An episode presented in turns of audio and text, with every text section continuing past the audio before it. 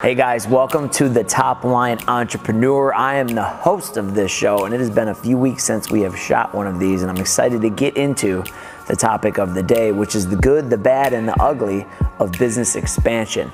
For those of you who do not know me, my name is Brett Summers. I'm an entrepreneur. I've been in business for 11 years. I'm getting old, I have no hair left. Uh, sometimes I'm on edge. I'm really getting to that ornery stage in, in the career. But I'm here. I've got some advice for you guys because I've been in the trenches for a while. I'm still learning and growing and evolving, but I've got some great information that can help some of you younger entrepreneurs or maybe even remind some of you older entrepreneurs about some things that you may want to avoid or you may want to include in your entrepreneurial journey. Or if you're an entrepreneur and you're working within a company, you can always pull something out of this. So there's always something for everybody in this show. But I want to get right into it. So, what is the good, the bad, and the ugly of business expansion? Well, we have a saying around here, like a lot of uh, people who want to be highly successful, that we're always thinking about expansion. Expansion is always the goal. We never want to go backwards. We never want to stay the same. Um, I remember reading in this book right here, it's called Rework um, by Jason Fried and some of the guys from 37 Signals. I remember reading this book. I got a picture of me reading this book for free at Barnes & Noble back in 2011. And I remember reading some things in there, which was good at the time because it was talking about staying small and how being small is good and um, obscurity. And that was cool for me at the time but there were some things in there that I disagreed with. While it was a great book, great read, a lot of great stuff in it, there were a few chapters about, you know, staying small forever and just working with a handful of clients. Because I remember having that mindset, and that's not what you want. So, expansion is the goal. And when you have expansion, you're going to have some good things and bad things and some really, really, really ugly things. Um, but I'm going to show you guys how you can look at them from a different perspective. So, the first thing I put down today the good.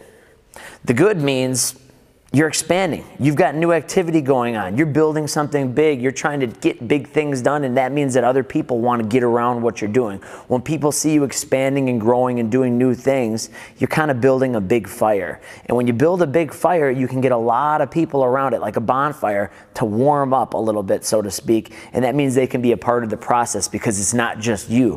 When you stay small, like sometimes in that book it might reference that, when you stay small, you only help yourself right? That's okay in the beginning because you don't want to fail and have 80 people relying on you. So I understand that respect. But when you're expanding, you're opening up, up the doors to help a lot of different people and involve a lot of people. Another good thing is assets. Okay, when you're expanding, that means sometimes you're buying big buildings, you're buying um, different equipment and things that can help benefit either your customers or your staff. You can buy new computers, or you can buy um, different technology and leverage different things, or you can just bring new people on the team. So some of those expenses are assets. Almost all the expenses that you'll incur while you're expanding are assets. So that's a good thing because that leads to tax breaks. So if you're an entrepreneur and you're dumping your money back into your business rather than into yourself, you're making a smart investment. At top line here, we just invested uh, quite a bit of money. And I was even joking with some of the athletes. I said, "Man, I should have bought a Lamborghini instead of buying all this stuff." And they're they're like they're like, "No, that would have been bad because then we would what would we have?" And it's true. So when you're an entrepreneur, if you're expanding your business instead of buying the houses and the cars and this, that, and the other, and, and, all that kind of stuff, you're investing into something that's going to, again, build that fire up bigger so more people can get around it. So you're thinking about beneficence, which is helping the greatest good, the greatest number of people, and you're doing the most impactful stuff. So that's the good part about it. You also get something I was talking about earlier with Blake, which is the Big Mo. Big Mo goes back to a book I read by Darren Hardy called The Compound Effect, to when you start doing things and you're doing things, and then you reinvest those things, and, you, and, and then you just keep adding on to that. You keep adding wood onto the fire, start to pick up momentum. It's really hard in that beginning stage when I remember just starting off it's really hard because there's nothing. You do something, you do something, you do something, nothing's happening, nothing's happening. And then all of a sudden, you start to go and you start to pick up a little momentum and you're going five miles an hour and you're going 10 and you're going 50 and then you're going 100. And then if you're Elon Musk, you're going freaking 10,000 miles an hour and you're trying to fly to the moon. So you always have to be expanding, you always have to be thinking big. Now, another thing is, when you expand, you're showing people whether they're watching on social media, which we've seen over the last few weeks, all these people start to get all fired up. You're showing people that you're expanding, people start to take notice. You're showing people that you're committed Okay, when you're not doing things, you're not stretching, you're not pushing things, it doesn't seem like you're committed.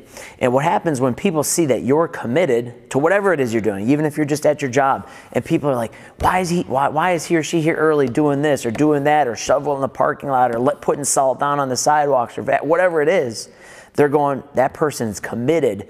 And just seeing that gets people a new respect for you. It also makes people want to be around you more because they know you're committed and that will rub off on them. Okay?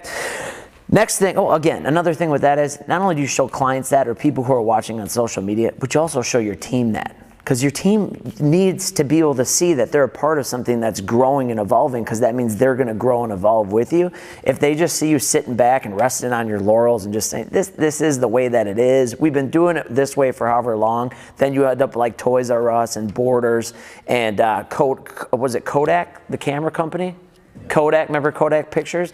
Not anymore, ladies and gentlemen, because they got blown out. Blockbuster, they all got blown out because they weren't thinking, they weren't on the cutting edge, and that's a big no no. Now, the bad about expansion and the bad's really good.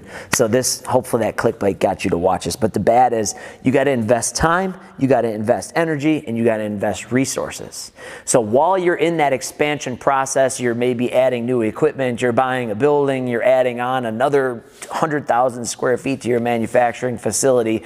Um, or if you're in the case like Michelle, my girlfriend, who is starting Ellen Co is it styling salon, correct? I call it beauty salon. She got on me the other day about that. Styling salon. She had the opportunity to go from, I think her room, her space right now is maybe 100 square, 300 square feet.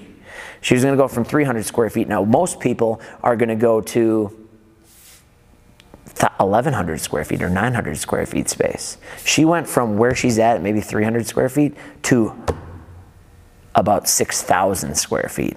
So she's going big. And when you go big, it's going to require you to invest a lot of time and energy and, and resources into that. But there's a huge payoff when you do that. Okay. Now I'm not saying you should outgrow yourself. You should you should be planned, you should be calculated, you should have experience as an entrepreneur so you can take these risks.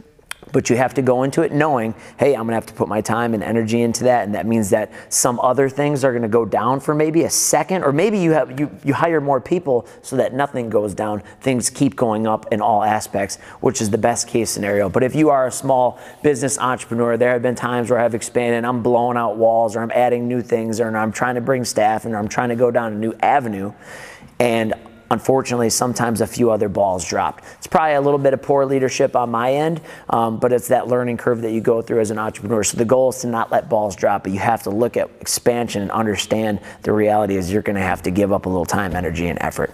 Now, the ugly is job slip, and that's what I was just talking about. You get a little job slip because you expand and you take on something new and you're trying to grow and what happens when you do that is you create some new problems for yourself. So while that's the ugly in this scenario, that is the best.